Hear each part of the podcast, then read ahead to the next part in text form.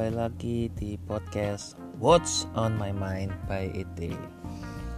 Kita masuk di episode ke-8 ya teman-teman, bagian kedua dari tips dan trik membangun downline jaringan MLM secara cepat dan besar. Nah, seperti biasa, kalau yang sudah sering dengerin podcast saya, pasti sudah tahu langkah-langkah awal harus apa yang harus dilakukan. Pertama, ambil pulpen. Kedua, ambil buku. Ketiga, ambil cemilan. yang keempat, ambil minum biar nggak seret. Bisa air putih atau kopi atau teh. Yang kelima, dengarkan baik-baik dan catat poin-poin yang penting. Karena ini sharingnya memang cukup berbobot berat dalam hal ini pembahasannya ke arah detail arah teknis dan pengalaman-pengalaman yang saya sharingkan ini berdasarkan apa yang saya lakukan apa yang saya alami selama karir saya selama saya berbisnis 10 tahun lebih. Ini saya rekamannya kurang lebih setengah 4 pagi subuh di mana suara saya sudah mulai habis karena syuting beberapa macam uh, berbagai episode terakhir ini di mana saya maraton. Saya uh, sudah saya schedulekan untuk siap terbit sampai 9 Juni. 9 Juni jam 5 sore. Yang di mana podcast ini akan terbit 10 Juni jam 6 sore. Jadi saya eksperimen dengan uh, jadwal terbit jadwal rilisnya. Jadi setiap hari saya masukin satu jam. Saya ingin tahu insightnya kira-kira mana yang paling banyak didengar. Karena kalau secara topik kurang lebih dibagi tiga part itu kan sudah jelas ya. Jadi topik apa yang akan dibahas.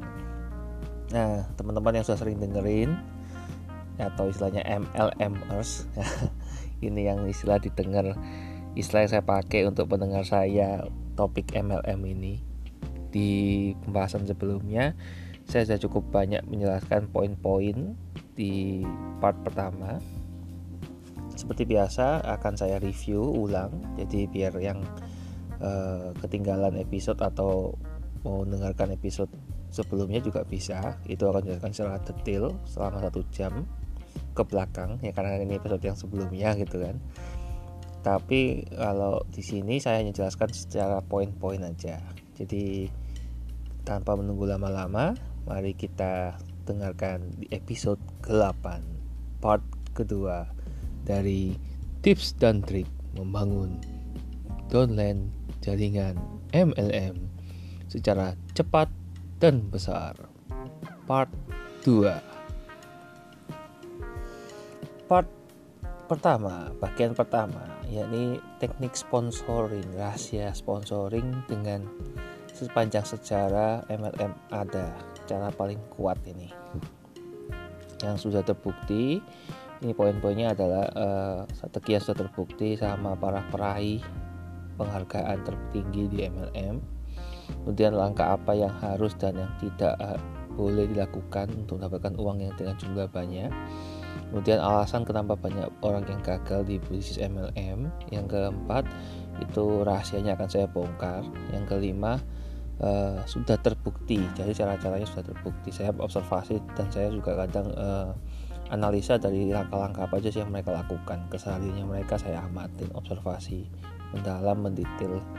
Jadi saya tanya aktivitas rutinitasnya seperti apa bla bla bla. Saya lihat jadwalnya bla bla bla. Saya lihat uh, kegiatannya mereka seperti apa caranya mereka prospek seperti apa begitu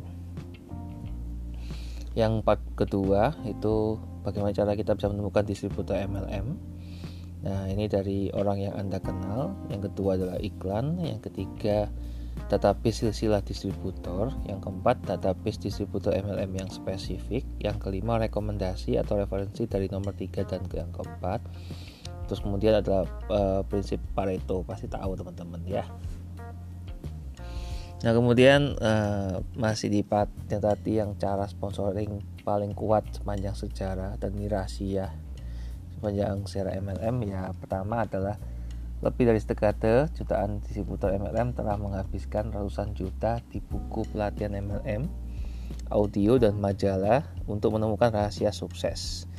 Dan faktanya adalah kurang dari satu persen dari mereka pernah mendapatkan penghasilan 100 juta rupiah per bulan atau 1,2 miliar rupiah per tahun secara rutin. Yang pertanyaannya adalah, mengapa lebih dari 99% distributor MLM gagal? Nah di sini uh, saya masih belum dapat respon ya karena kan ini podcast belum saya promosikan. Tapi kalau sudah ada respon nanti akan saya retweet, akan saya reshare akan saya uh, re-story ya re-insta story gitu kan atau regrand apa pun itu jadi dari teman-teman untuk respon seperti apa nanti biar teman yang lain juga bisa baca dari teman-teman gitu loh bisa tinggalkan juga di kolom komentar jadi kan lebih banyak yang baca lebih cepat mungkin saya tidak sempat untuk regram atau apa pun itu karena kan uh, saya menghargai setiap interaksi yang teman-teman lakukan, apresiasi yang teman-teman lakukan. Bahkan dengan podcast ini saya sudah sangat terima kasih banyak. Nah, kemudian harapan saya sih sudah ada jawaban ya dari beberapa teman-teman. Ini kan pertanyaan yang saya lempar juga ke teman-teman gitu loh. Mungkin ada yang mau sharing. Karena biar bukan cuma saya yang ngajarin atau cuma saya yang uh, ngasih sharing, tapi teman-teman juga bisa sharing sehingga saya juga bisa belajar.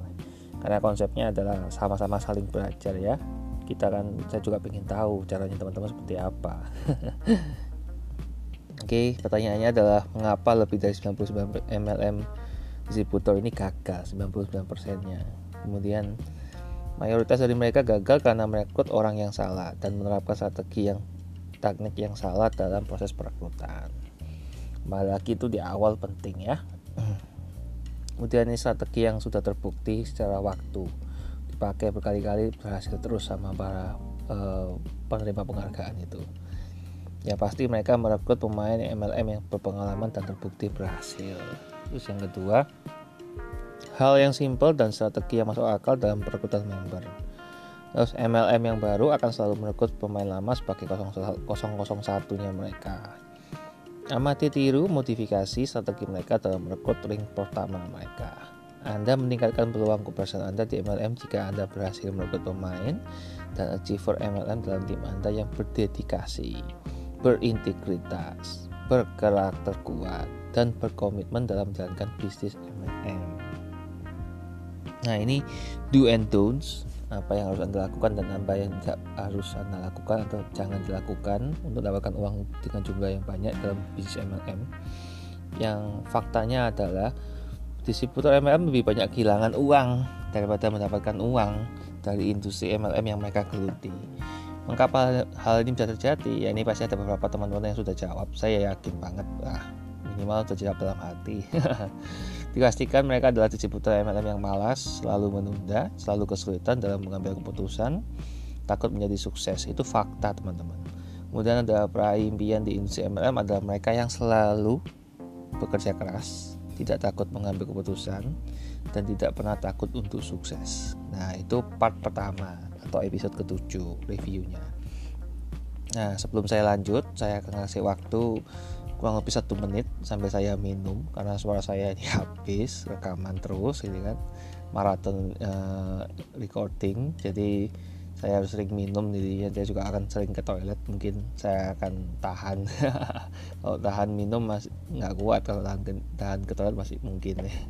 Karena minum saya cukup banyak teman-teman jadi sambil saya minum bentar teman-teman juga bisa uh, catat poin-poin tadi bisa direndungin ada pertanyaan bisa di sharing di medsos saya yang akan saya sampaikan di akhir episode oke okay?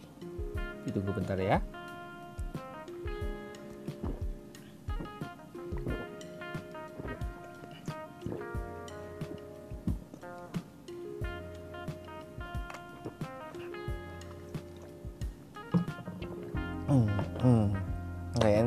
karena seringan makan gorengan ini. Di so dari enak orang saya.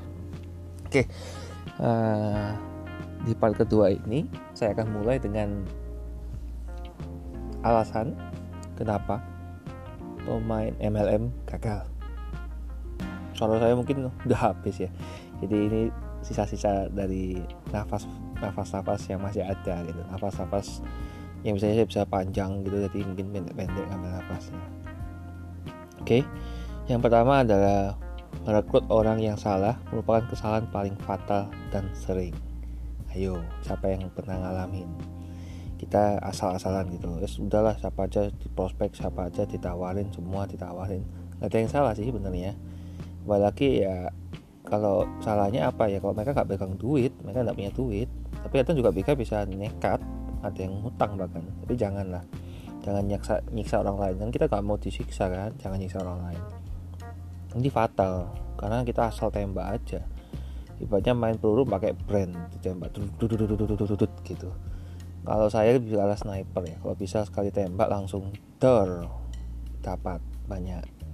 Gitu sering banget dilakuin. Biasanya para, para bisnis MLM pemula gitu. Saya pun juga waktu itu masih pemula saya lakukan hal yang sama kesalahan yang sama. Jadi menurut saya ya saya baca dari kesalahan. Guru saya sudah ngajarkan mentor saya sudah ngajarkan coach saya sudah ngajarkan tetap aja saya lakukan hal yang berbeda dari apa yang mereka lakukan. Mungkin karena saya basicnya kan suka belajar ya saya suka eksperimen. Ya memang setiap industri kan berbeda. Saya mau kadang sedikit memaksakan industri di sebelah industri lama saya pakai di tempat yang lama saya pakai. Padahal saya pikir kan apa sih bedanya? MLM kan sama aja kan gitu. Akhirnya ya saya terjebak dengan pemikiran-pemikiran saya sendiri gitu loh. Merasa sok pinter merasa paling ngerti di diajak strategi ini dia dikasih tahu seperti ini tidak mau nurut tidak mau ngikutin gitu loh. Jadi jangan ditiru teman-teman. Jangan ditiru maksudnya pinter tapi tidak mau dengerin orang lain gitu loh. Merasa pinter jadinya kan? Keminter kalau bahasa Jawanya. Ya itu tadi. Bukan bukan kitanya yang salah ya tapi orangnya yang salah. Bukan orang yang tepat saat ini gitu loh. Mungkin mereka suatu saat akan butuh. Ya nggak ada salah juga. Kita menawarkan ya biar mereka suatu saat bergabung ya tidak apa-apa gitu loh. Terus kemudian tidak pernah mau ikut dalam sistem yang sudah dibuat oleh perusahaan. Ayo ngaku aja jujur siapa yang tidak pernah mau datang ke pertemuan diminta leadernya hadir tidak mau alasan keluarga, alasan kerjaan, alasan capek, alasan banyak jadwal. Sebenarnya sih kalau pertemuan seperti itu kan biasanya sudah direncanakan. Ada yang sebulan sekali mungkin sudah diprogram sama perusahaan. Ada yang seminggu sekali yang mungkin sudah diprogram sama leadernya. Ada yang mungkin tiga hari sekali. Ya tergantung lah dari perusahaan dan leader masing-masing. Kalau saya sendiri sih uh, mempermudah ya dari mereka yang nggak bisa ketemu offline. Jadi sebelum adanya covid ini saya syuting di masa-masa covid ya teman-teman. Jadi kalau ini harapan saya teman-teman dengerin malah sudah berakhir nih. Covid sudah tidak ada lagi di muka bumi atau di Indonesia gitu loh. Jadi uh, kalau di masa-masa seperti covid ini kan online lagi booming ya nah kan ada salah satu platform online yang dapatkan keuntungan luar biasa dari masa-masa covid ini.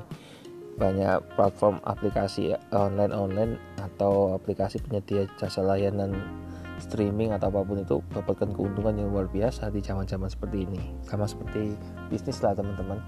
Ketika ada yang untung ya ada yang rugi. Dalam hal ini uh, ada bisnis yang pasti merugi. Kalau kita ngomong konvensional ya karena kan ya teman-teman bisa sebut lah kira-kira kalau kondisi seperti ini apa aja yang rugi dan apa aja yang untung. Karena saya nggak terlalu suka ngomongin tentang covidnya ya atau coronanya ya. Saya lebih seneng ngomongin tentang bisnisnya. Misalkan bisnis kesehatan ya lagi banyak banget permintaan bahkan overload.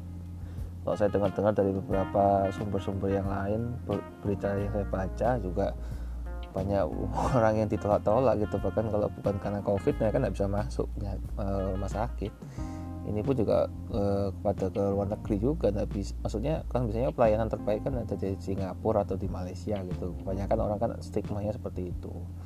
Itu mereka nggak bisa terima di sana mau kaya banyak apa pun duitnya gitu. Nggak ada nilainya. Kondisi seperti ini mereka dianggap bahaya gitu loh. Misalkan di Singapura dulu ngurusin warganya sendiri aja masih belum terurus gitu loh. Apalagi menerima tamu atau uh, pasien dari negara lain tapi kalau kita ngomongin corona terus ini nggak ada habisnya teman-teman. Jadi saya mendingan skip aja ya. Jadi bisnisnya itu di bisnis kesehatan pasti banyak alat peningkatan. Bisnis alat-alat kesehatan juga. Terus dan turunannya ya. Jadi ada turunan ada uh, berarti kalau istilahnya itu hulu ke hilir lah. Kalau mungkin lebih pahamnya hulu ke hilir. Begitu terus ada yang rugi ya masih teman-teman tahu.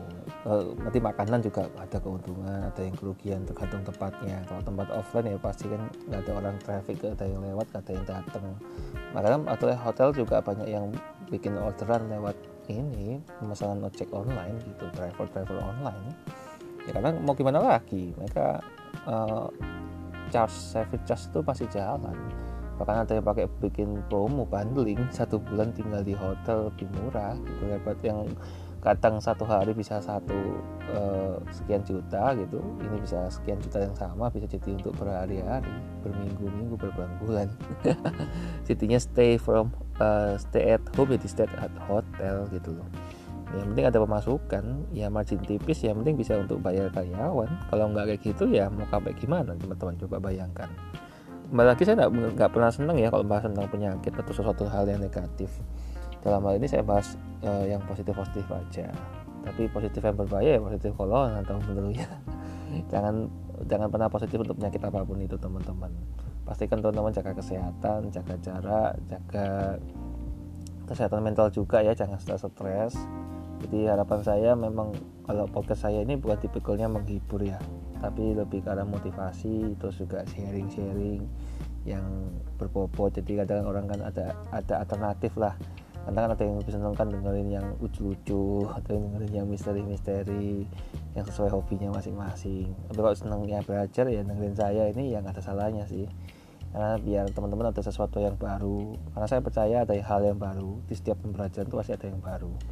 Dari buku-buku yang saya baca bahkan saya baca berkali-kali tetap ada hal yang baru saya dapat dari kelas-kelas yang saya ikutin saya ikuti berkali-kali riset berkali-kali juga saya dapatnya sesuatu yang baru. Setiap kelas setiap itu kesempatan saya dapatkan hal yang baru. Di orang yang sama di obrolan yang sama itu saya dapatkan hal yang baru. Maksudnya ya misalkan ngobrol tentang bisnis ya ternyata ada insight baru ada ide baru ada uh, terobosan baru yang bisa lakukan strategi baru. Ya saya kan lebih karena teknikal ya. Dibilang teknik uh, saya juga tipenya thinker mikir terus ini di, di otak itu kayak ada satunya ada kalau nggak beneran tidur nggak beneran berhenti mikir gitu. Dari pagi malam saya pakai untuk mikir terus. Biar biar otak saya ini encer biar otak saya ini eh, nggak uh, mati gitu loh nggak kaku. Saya juga mikir cara gimana ya saya saya bisa kontribusi buat teman-teman gitu loh. Di saat seperti ini apa yang saya bisa lakukan untuk warga masyarakat Indonesia gitu. Karena ya itulah alasan saya bikin podcast sebelumnya saya nggak pernah nggak pernah ada rencana untuk bikin podcast. Cuman karena jadwal saya juga lebih longgar sebelumnya sangat padat. Dari pagi sampai malam ketemu mal pagi ketemu malam lagi itu benar-benar full gitu setiap harinya. Ke Indonesia ketemu sama para pejabat-pejabat yang sedang be, ini apa sedang berkuasa sedang sedang mengemban amanah masyarakat untuk kolaborasi dengan pemerintahan. Ya kalau tahu ingin tahu bisnis saya apa bisa medsos saya bisa dikepoin dikit lah. Jadi bisa di search di nanti di episode apa di akhir episode saya akan jelaskan di mana aja saya bisa dicari bisa ditemuin di mana gitu. Saya basicnya juga orangnya lebih karena online ya. Dari sebelum adanya covid saya sudah terbiasa untuk hidup di rumah stay at home itu work from home gitu. Jadi semua pertemuan saya rubah secara online. Terus uh, apa namanya jadwal-jadwal juga saya atur ulang yang pending-pending. Yang pasti bukan di cancel. Kalau cancel kan total berhenti. Tapi saya pending. Pending dulu saya bilang saya juga minta tolong sama teman-teman tim yang lain. Jaga kesehatan ya teman-teman. Jaga kesehatan ya tim. Jadi jangan uh, kurangi pertemuan kurangi jalan-jalan ke mall atau ke mana aja. Jaga diri juga. Yang paling penting juga jaga orang lain ya. Jangan diri aja yang kita jaga. Orang lain juga harus kita jaga kadang kan orang yang nggak tahu kan tahunya jaga diri aja. Tapi kita juga nggak pernah tahu kalau kita kena gitu kan. Kalau kita kena ya kita kan harus jaga yang lain biar nggak kena gitu. Kita hidup di dunia kita hidup di bumi kita hidup di Indonesia kita hidup di Surabaya saya ini kan. Ya jangan sampai kita ngerepotin pemerintah kita ngerepotin uh, yang sedang berjuang ini tenaga medis itu kan yang berjuang di Indonesia atau di negara mana pun di rumah sakit terdekat gitu kan. Ya juga jangan sampai kita juga ngomel-ngomel nambah bebannya mereka gitu loh. Ya kita apresiasi mereka. Saat-saat seperti ini ya ini pahlawan pahlawan bagi bangsa gitu loh. Di mana mereka tidak tidak mengeluh gitu loh. Mereka kadang udah sempat ada hashtag yang populer apa saya nggak sebutin lah. Itu yang dikirim opini ini opini itu media ini media itu. Ya saya kan baca dari media kan saya juga cukup ya apa ya tergerak juga sih gitu loh. Makanya saya setiap kali episode saya ini saya tetap bahas tentang corona bukan tentang penyakitnya tapi tentang kondisi tentang uh, situasi yang terupdate seperti apa terus kondisi saya sendiri seperti apa terus teman-teman saya seperti apa. Ya puji Tuhan dari yang saya kenal sama ini belum ada yang kena corona dan jangan sampai ada yang kena corona. Uh, yang kena kenal secara akrab ya kalau ada guru dan yang lain-lain yang enggak bukan ring satu saya atau ring dua ring tiga ring sekian itu. Kalau kayak ring tinju di ring 12 ronde ke 12 sih bukan ring 12 itu uh, belum ada yang kena. Jaringan saya cukup luas kenalan saya cukup luas tapi nggak ada yang kena puji Tuhan lah. Berarti doa-doa saya setiap malamnya setiap paginya saya doakan semua orang. Ya khususnya juga yang dengerin podcast seperti ini kan ya kiranya Tuhan memberkati rezekinya terus keluarganya harmonis kesehatannya prima gitu ya. Keuangannya lancar tagihan bisa bayar cicilan bisa lunas kan gitu. Yang punya hutang juga bisa segera uh, hijrah bisa segera lepas dari hutang-hutang. Dan jangan terulang lagi untuk hutang lagi. Karena ada habisnya kalau itu Nih suara saya sudah mulai habis. yang ada habisnya suara saya. Ya kan tadi poinnya adalah tidak pernah mau ikut. Ayo coba siapa? Ngaku aja udah. Nggak mau ikut. Selalu paling pintar. Saya aja ngaku tadi kan. Melakukan hal yang berlawanan dari apa yang disarankan Top Peter. Ayo. Tadi saya juga saya ngaku kan. Jadi itu hati. Bukan cuma teman-teman yang harus ngaku. Saya sih juga ngaku gitu loh.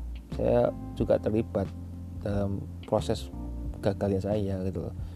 Dalam hal ini kalau saya gagal nanti tim saya juga bisa gagal. Makanya saya harus terus berubah. Saya berubah cara saya rubah saya terima hasil yang berubah juga. Saya rubah uh, goalnya tetap sama teman-teman. Kita pasti ingin jadi top leader juga. Kebetulan saya juga pernah jadi top leader. Yang jaringan saya cukup luas yang cukup melebar juga di Indonesia.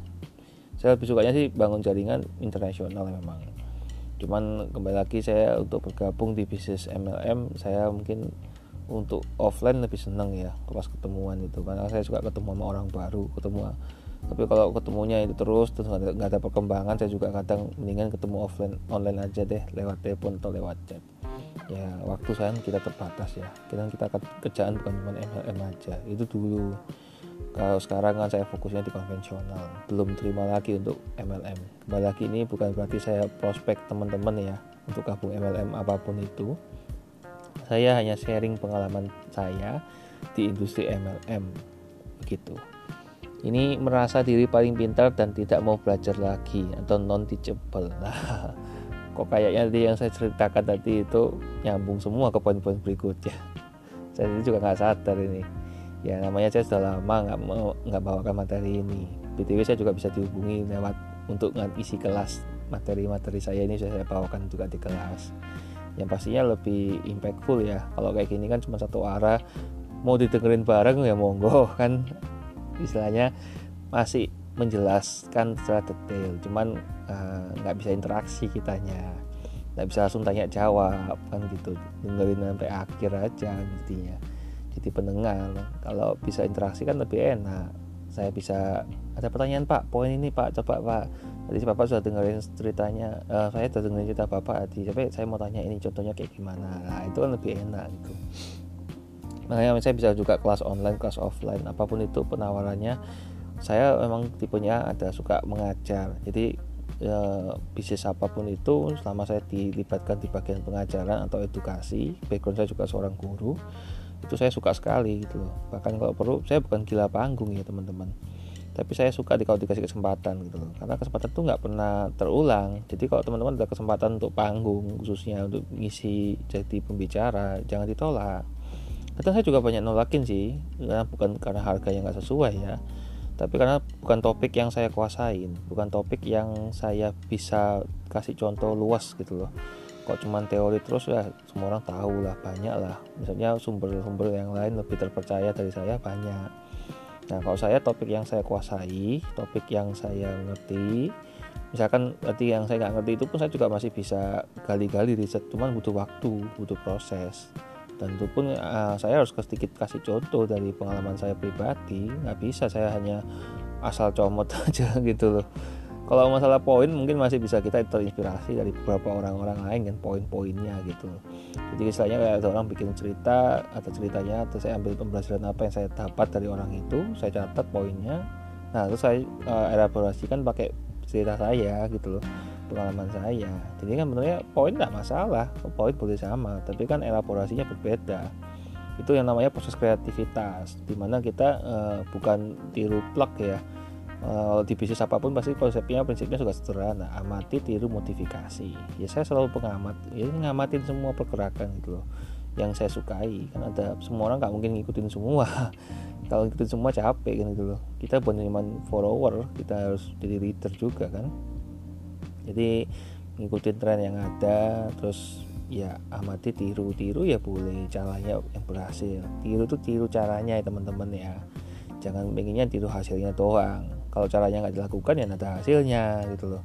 Itu juga modifikasi modifikasi itu proses kreativitas. Jadi uh, kita ini dikasih otak nama Tuhan dikasih uh, buat kesempatan buat berpikir gitu loh. Jangan kita terima jadi aja terus ambil ambil ini kopas kopas. Banyak yang pengennya instan sih. Jadi ya di tim saya juga banyak yang kayak gitu gitu loh. Saya juga bilang ya udahlah kalian kalau nggak mau ribet nggak mau mikir saya aja yang mikir udah kalian tinggal action. Enak ya enak dong. Jadi mereka bilang saya bilang sama mereka ini ya lakukan aja apa yang saya lakukan. Udah amati. Amati apa yang saya lakukan. Tiru. Ambil semua postingan saya. Terus modifikasi tinggal ganti nomor telepon. Selesai kan? Sederhana ya. Amati tiru modifikasinya versi saya. Jadi sudah jadi SOP sudah jadi flowchart jadi tinggal lakukan aja. Itu apa susahnya sih lebih susah lo mikir loh mikir itu butuh proses. Ya makanya saya kadang uh, uh, nyampaikan materi ini saat ini ini kan juga proses pemikiran. Hasil pemikiran saya gitu loh selama bertahun-tahun saya mikir apa aja ya yang saya pelajari saya catat. Setiap hari saya bikin catatan khusus terus setiap hari saya evaluasi nanti pagi saya ngapain siang ngapain sore ngapain saya belajar hal apa dari kegagalan saya saya juga belajar. Dari keberhasilan saya belajar.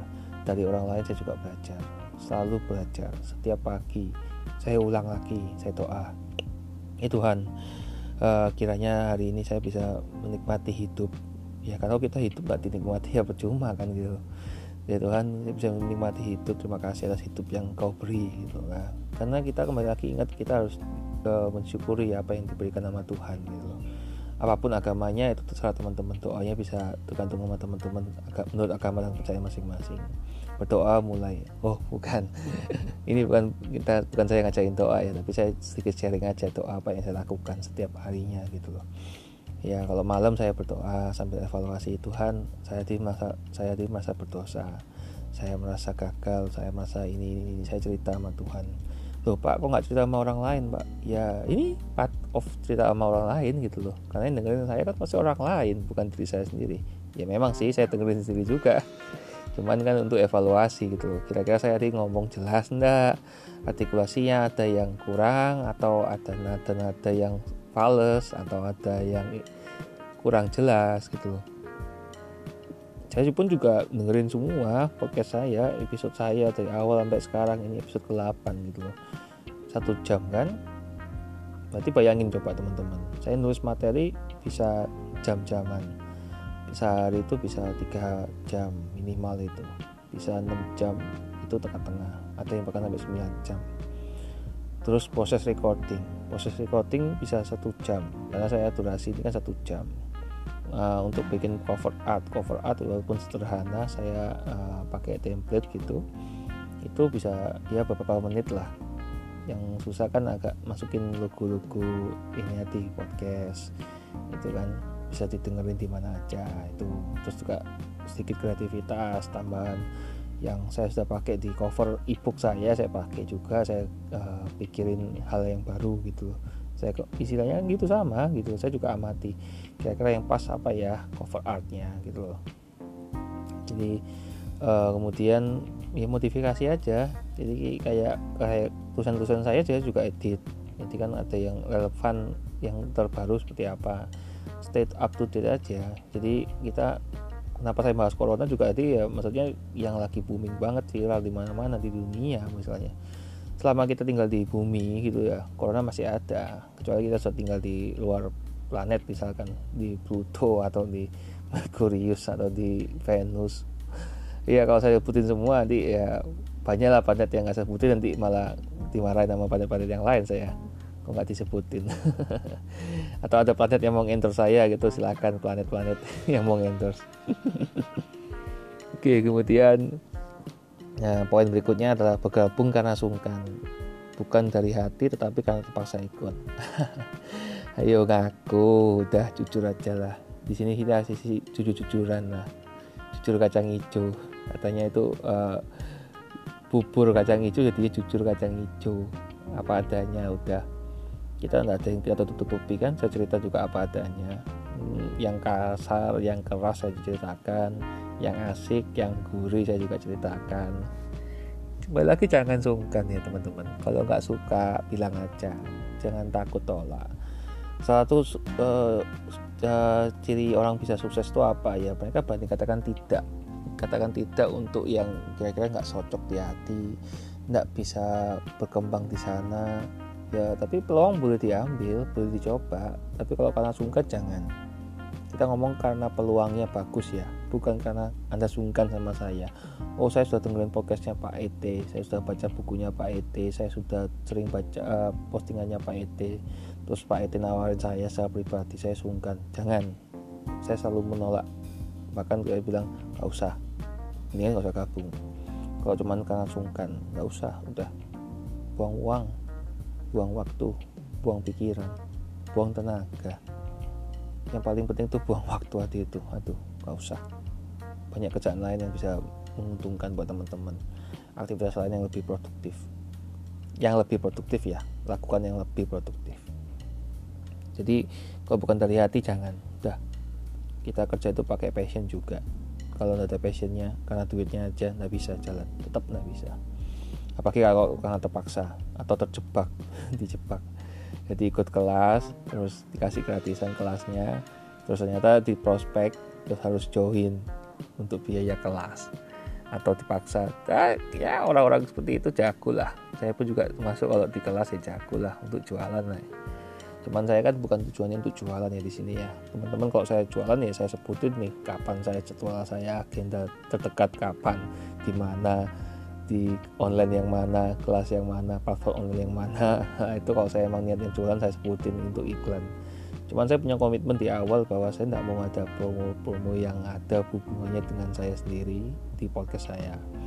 Tapi kalau untuk promoin brand lain iklan lain masih boleh lah. Karena kan mungkin saya berarti kan bermanfaat. Saya ada uh, market yang sesuai gitu loh. Ada orang yang suka dengerin saya terus mereka cocok omongan saya bermanfaat memasang iklan ya monggo gitu karena kembali lagi kan nanti ada duit kan saya jadi semangat bukan karena duitnya ya tapi karena saya merasa bermanfaat begitu nah kemudian merasa hanya dengan bergabung akan duduk diam dapat duit tanpa kerja. Wah, ini loh alasannya orang-orang gagal di dunia MLM. Bayangkan coba gimana duduk diam dapat duit tanpa kerja. Jangan kejebak sama skripnya ya. Skripnya banyak yang kayak gitu. Mana sih coba pikir aja cara logika. Duduk diam. Kita duduk aja kadang nggak bisa diem kan. Kalau diem aja kan capek. Diem aja kan pegel-pegel diam aja kesemutan ini nggak mungkin dong duduk diam apalagi dapat duit dari mana duitnya gitu loh kecuali anda bagian di perbankan gitu hitung duit ini dapat duit duitnya orang lain buat anda hitung kan gitu. Tanpa kerja pula itu mereka kerja loh mereka dibayar untuk ngitung duit. Ayo nah, itu aja mereka dibayar hitung duit dapat duit. Teman-teman kerja enggak? Cuma diam aja. Nggak bisa teman-teman. Mana ada gitu loh. Kecuali emang sudah investasi ya. Kalau ngomongin investasi beda. Ini kita ngomongin bisnis. Kita nggak ada yang bisnis duduk diam itu nggak ada lagi MLM itu salah satu bisnis dan MLM bukan investasi itu yang harus diingat Nah ini rahasianya akan saya bongkar. Siap apa tidak siap tetap saya lanjutkan. Oke. Bagi yang tersinggung, wah terserah Anda. Saya tidak peduli. Maksudnya tidak peduli dengan Anda bukan, tapi tidak peduli dengan ketersinggungan Anda. Saya tetap peduli dengan orang lain, tapi saya tidak peduli dengan opini orang lain. Dalam hal ini yang uh, suka nyinyir-nyinyir gitu, yang suka ngatain saya, yang suka ngatain saya di belakang atau di depan saya. Saya bilang ya urusin diri sendiri aja lah nggak usah ngurusin orang lain. Udah capek kan. Hidup kalau hidup ini 24 jam teman-teman. Tapi ada orang yang ngikutin terus jadi haters itu seharian. Aduh bayangin coba setiap hari kayak gitu. Apanya enaknya? Kan nggak enak kan? Kita juga yang di haters juga yang di hating juga nggak enak. Kita privasi terganggu uh, kita mau ngeblok dibilang sombong. Kita mau uh, report nanti kita juga di report ya maksudnya uh, saya pernah pun saya hilang. Saya maksudnya ya nggak ngapa-ngapain gitu loh. Saya ya kalau teman-teman lihat postingan saya pasti ya rata standar lah postingan saya ya seperti itu gitu loh. Nggak ada ujaran kebencian. Kalau ngomongin politik pun saya juga ngomongin politik secara bisnis bukan secara politik praktis gitu loh. Saya nggak bahas tentang apa pun tentang politik gitu loh Sarah pun juga tidak pernah. Saya juga hindari isu-isu Sarah suku agama ras dan kepercayaan yang lain gitu loh. Saya nggak mau. Karena kan kita maunya uh, konten yang mempersatukan bangsa selain konten yang itu kan yang itu yang teman-teman tahu kan gitu. Konten positif yang bisa mempersatukan bangsa. Jangan mem jangan memecah bangsa lah. Saat kondisi seperti ini covid ya ini kita butuh bantuan untuk saling support saling mendoakan saling menguatkan makanya saya di sini hadir untuk itu gitu loh. Kalau hadir saya hanya untuk ngisi-ngisi jumlah podcast yang ada di platform ya buat apa kan gitu saya bukan untuk sebagai figuran yang muncul. Saya juga bukan peran utama. Masih banyak yang lebih hebat dari saya yang bahkan tidak muncul di podcast atau mereka punya audio khusus gitu loh. Atau mereka punya uh, ya audio audio book yang mereka mereka bisa sediakan di platformnya mereka gitu loh kalau saya kan uh, pengen sharing juga. Nah kebetulan saya di rumah emang agak susah untuk sharing gitu loh. Bukan karena tidak diterima tapi ya karena orang tua sibuk adik juga sibuk. Saya kadang sharing sambil disambi kerja disambi uh, ngejain tugas disambi sama belajar. Loh kan enak gitu loh. Kita cerita-cerita gimana kuliahnya gimana ujiannya lancar apa itu pun mereka kadang juga responnya adik saya ya khususnya ini kan. Nantuku Joko ya repotku. Aku mau belajar dulu ada yang malah ditulisin jangan masuk.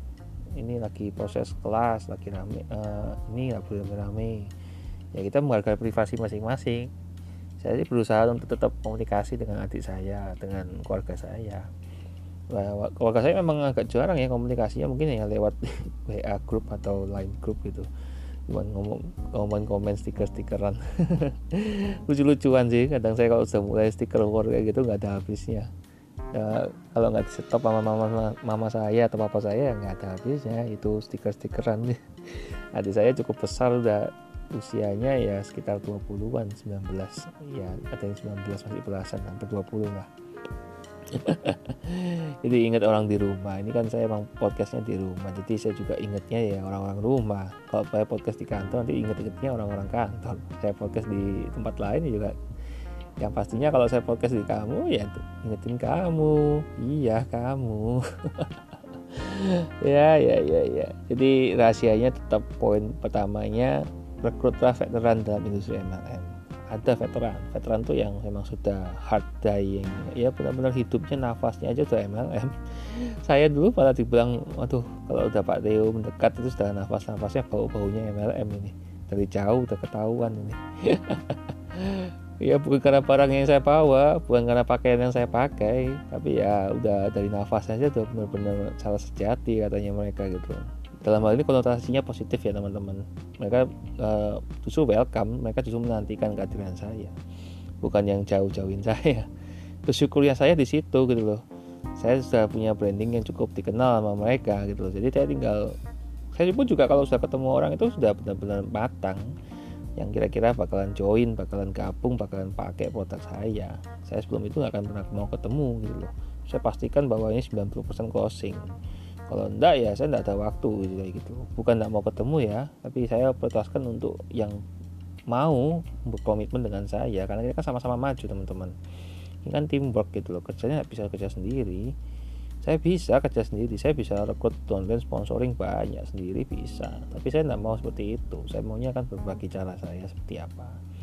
Ya ini sebenarnya ini rahasia teman-teman. Saya dibilang sama tim saya ngapain pak?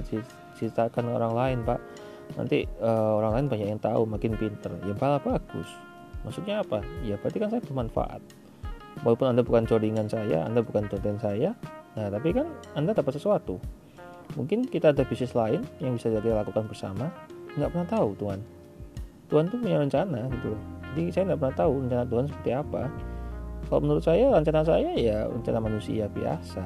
Kalau rencana Tuhan ya rencana yang luar biasa saya tetap percayakan rencana dan rancangan Tuhan gitu loh. Jadi kalau Tuhan memberikan yang terbaik buat saya di lain kesempatan bukan di bisnis MLM ini ya siapa tahu itu nggak pernah tahu teman-teman.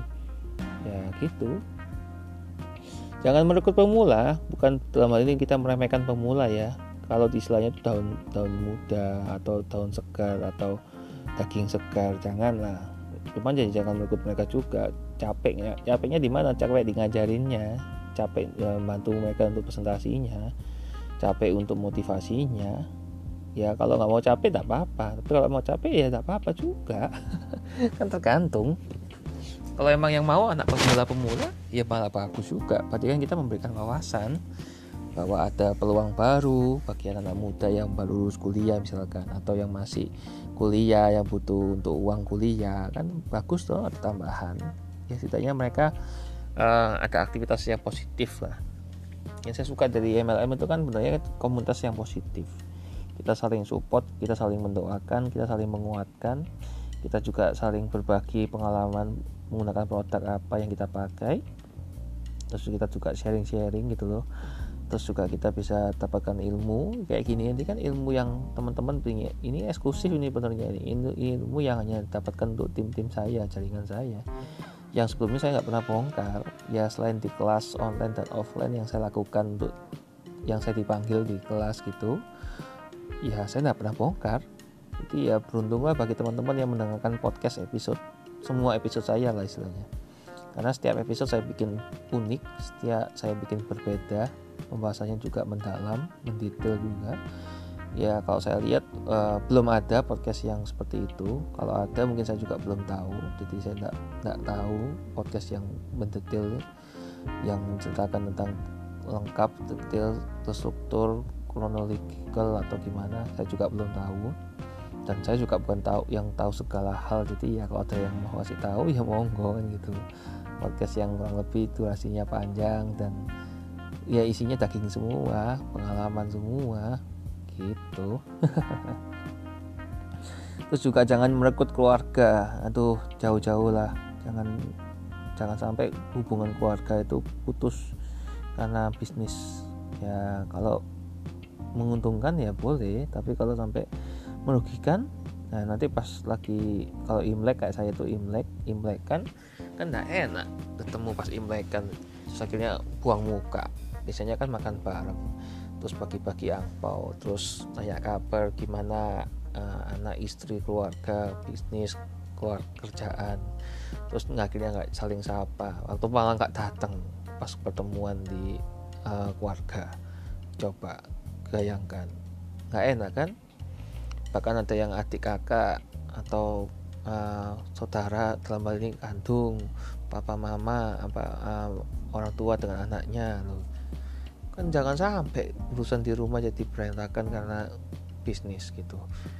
Ya memang banyak sih ada bisnis di luar kan ada bisnis keluarga. Itu masih oke okay lah. Maksudnya kan ada uh, job desk yang jelas. Tapi kalau bisnis MLM ini kadang kan uh, memang ada yang jelas juga. Maksudnya ada yang punya sistem yang bagus jadi teratur gitu. Loh papanya di sini prospek misalkan papanya prospek di mall mamanya prospek di hotel terus anaknya prospek di kampus kampus dan di daerah uh, hangoutnya anak-anak muda atau bahkan lewat online. Nah itu kan bagus kalau untuk seperti itu. Pastikan di awal saling support jangan sampai juga nanti pembagian hasilnya juga harus jelas. Biasanya ini masalah titik konsorsium ini biasanya ini. Jadi titik yang dibagi untuk bersama. Bagi hasilnya kadang bingung rancu gitu loh sekian persen sekian persennya kan tidak jelas kalau konsorsium. Makanya saya juga bilang hindari titik konsorsium yang modelnya model yang disetor dibagi sama yang ada saham lah istilahnya kayak gitulah. Bagi saham. Itu positifnya dibagi saham lah istilahnya. Bagi hasil. Dan tangan dan teman dekat. Janganlah. Sahabat ya sahabat aja teman dekat ya teman dekat aja. Boleh lah. Ini kan mengenal saya lebih dekat kalau teman-teman masa teman dekat saya ya nggak apa-apa gitu loh. Mau berteman sama saya boleh. Mau bisa sama saya ya monggo. Tapi kalau saya sendiri teman-teman saya yang saya sangat dekat banget nggak pernah. Saya tawarin cuma sekali tawarin aja. Ya minimal biar mereka tahu eh bro eh sis ini saya lagi di sini nih. Kalau butuh ini bisa hubungi saya. Udah gitu doang. Saya tidak lebih. Keluarga pun juga sama. Kali aja memang butuh gitu loh. Kita jual inform bukan jual info bukan cuma jual gitu kita kasih informasi aja. Mereka siapa tahu temennya ada yang butuh. Mungkin ada keluarganya yang butuh. Kita nggak pernah tahu teman-teman. Sampaikan aja. Dalam hal ini bukan presentasi full gitu bukan. Mereka pasti juga agak agak tersinggung gitu loh.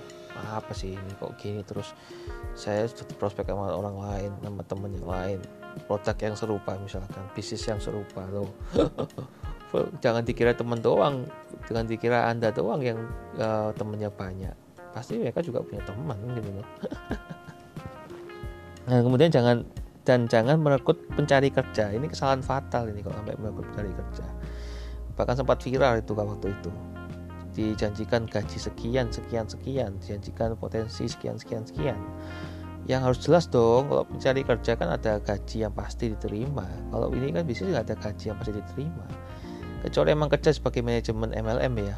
Itu beda cerita teman-teman. Kalau bekerja di manajemen MLM ya memang bekerja di kantor.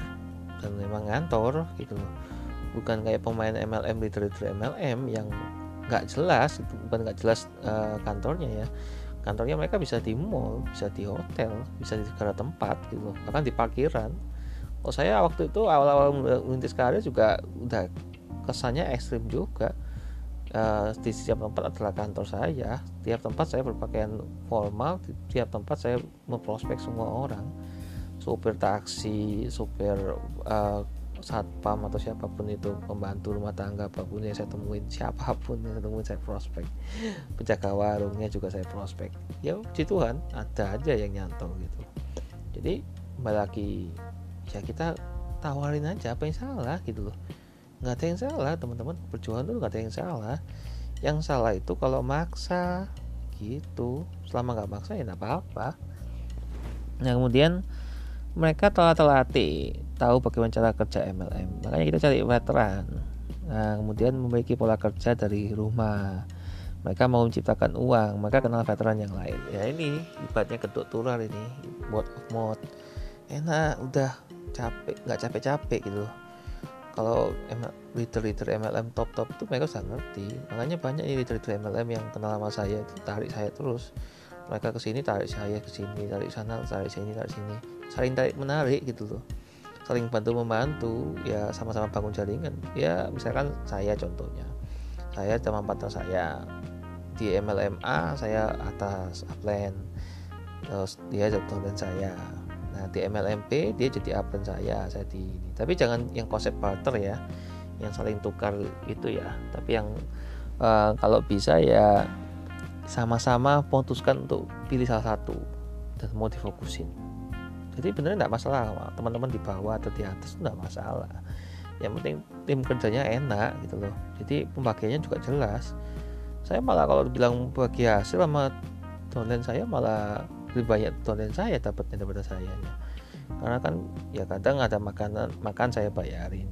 Ini contoh aja teman-teman ya. Bukan berarti saya bayarin semua ya. Tapi ya beberapa kesempatan saya ada. Misalkan ada rezeki ya saya bagi gitu. Terus ada bonus-bonus apa poin-poin apa saya bantu. Ayo biar achieve reward seperti ini ayo saya bantu. Kurang berapa kiri kanannya kurang berapa misalkan. Ayo saya bantu saya tetap saya maksudnya saya kasih contoh gitu kalau saya aja bisa rekrut tiap bulan minimal dua ya yang lain masih bisa gitu loh. Karena dua itu kan angka yang kecil. Untuk bisnis MLM kan sederhana lah bisa lah pasti sebulan dua kali. Kecuali ya nggak nggak ngapa-ngapain ya nggak bakal pernah bisa. Dua itu kan bisa dari dua dari teman sekolah dua dari teman kerja dua dari lingkungan uh, komplek rumah misalkan dua dari ya teman-teman online atau teman yang lain lah banyak lah kesempatan peluang gitu. Jadi jangan jangan asal pilih-pilih juga. Jangan terlalu banyak milih dan jangan asal pilih gitu. Nah kemudian bagaimana veteran mau melihat peluang yang kita tawarkan kepadanya? Ayo coba jawab. Yang merasa veteran yang merasa sudah senior yang mungkin sudah lebih senior dari saya juga boleh jawab. Yang sudah lebih dari 10 tahun saya kan masih 10 tahun ya teman-teman. Masih baru lah bagi pemain MLM tuh 10 tahun tuh masih pemula katanya sih gitu. Karena 10 tahun itu proses. Ya proses pendewasaan juga. Uh, di mana mindsetnya juga banyak yang berubah. Kalau dulu mungkin anggap MLM itu uh, mainan atau coba-coba ya kalau sudah 10 tahun pastinya sudah memikirkan bahwa ini adalah bagian dari masa depan. Ini adalah peluang yang nggak akan datang lagi kedua kalinya gitu ya bahkan mereka ada yang benar-benar fokus di MLM pekerjaan utamanya adalah MLM itu saya salutnya di situ. Para veteran juga rata seperti itu. Makanya waktu saya benar-benar terjun di MLM saya juga nggak menolak penawaran yang lain pekerjaan yang lain. Khususnya yang kontrak ya yang butuh saya harus hadir sekian jam di sini gitu tempat tertentu gitu. Itu berat emang. Ya ada yang dikorbankan pastinya kan. Penghasilan bulanan pasti saya korbankan. Maksudnya saya ada penghasilan tetap tapi saya juga bisa mendapatkan penghasilan yang senilai satu bulan dalam waktu satu hari juga bisa. Cuma kembali lagi kan tidak bisa dipastikan kapan saya terima itu. Karena kan saya harus berusaha tim saya juga harus berusaha. Ya kembali lagi di setiap kesempatan saya selalu libatkan Tuhan saya selalu berdoa di mana uh, pasti jawaban dari doa saya ya dari berkat-berkat yang saya terima gitu loh. Uh, kita kalau saya itu prinsipnya ya jadilah berkat dan jadilah saluran berkat bagi orang lain gitu loh di setiap kesempatan. Bahkan ya ini kalau istilahnya podcast saya ini saya ciptakan ya untuk memberkati orang lain. Ya bagi yang merasa terberkati ya boleh komen di medsos saya terima kasih Pak Ete atau di, di sini juga bisa kan kalau salah itu untuk meninggalkan pesan itu. Ya apa pun itu silakan gitu loh. Kalau mau yang negatif-negatif mah jangan deket-deket sama saya ya. Saya sudah capek dikata-katain orang ya bukan omongan orang aja sih. Saya maksudnya yang gini loh. Kalian kok seneng banget gitu loh ngatain orang lain netizen netizen ini. Saya kalau posting saya negatif saya bikin amarah monggo gitu loh. Saya nggak bikin amarah nggak bikin emosi. Kok ada aja gitu loh. Iseng. Jangan sama sama saya yang lain aja banyak. Saya tipenya ngeblok ya. Jadi kalau nggak suka saya maksudnya saya sudah nggak mau berurusan dengan orang itu saya tinggal blok aja sih. Sebenarnya mudah gitu. Tapi banyak orang yang nggak berani gitu takut dicap sombong atau dicap pamer atau gimana. Mungkin itu dulu. Ini poin terakhir ya.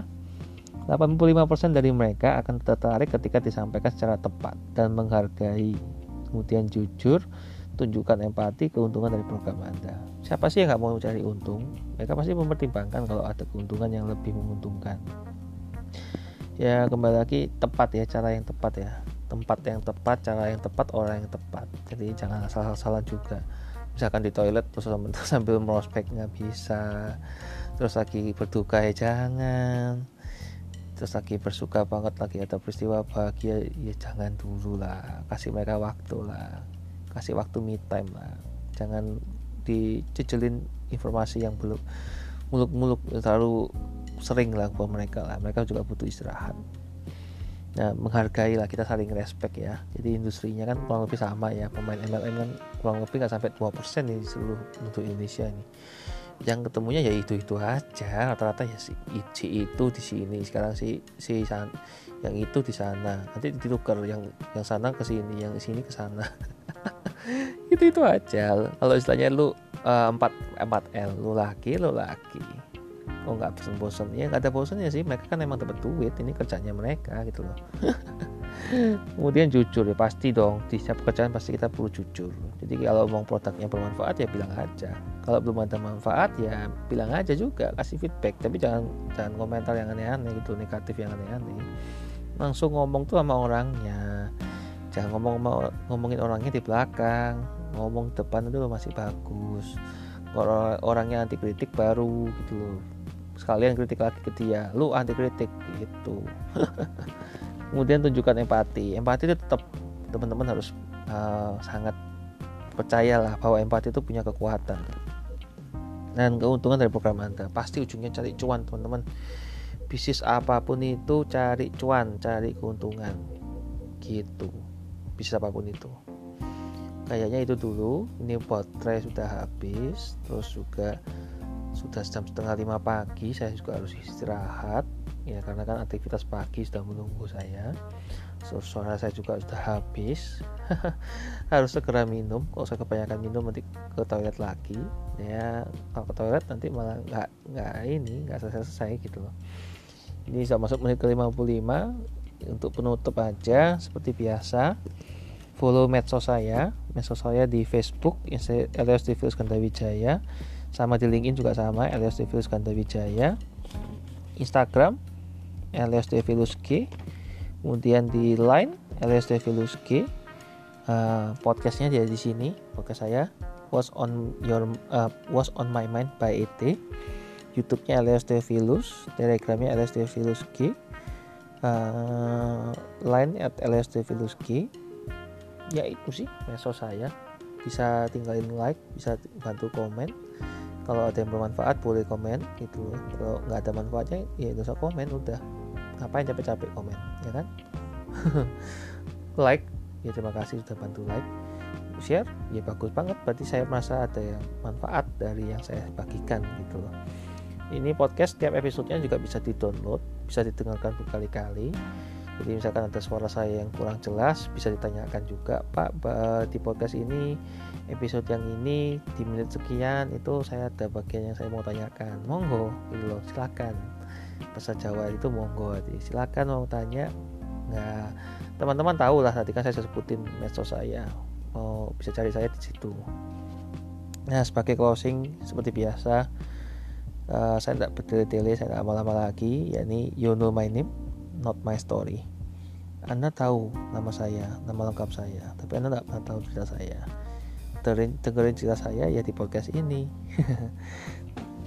Itu aja teman-teman. Selamat malam, salam salut. Tuhan berberkati. Selamat pagi, siang, sore, malam. Sampai ketemu di lain kesempatan di episode ke-9 di part ketiga dari podcast tentang tips dan trik membangun bisnis jaringan. Uh, itu talks part ketiga. See you. God bless you. Tuhan memberkati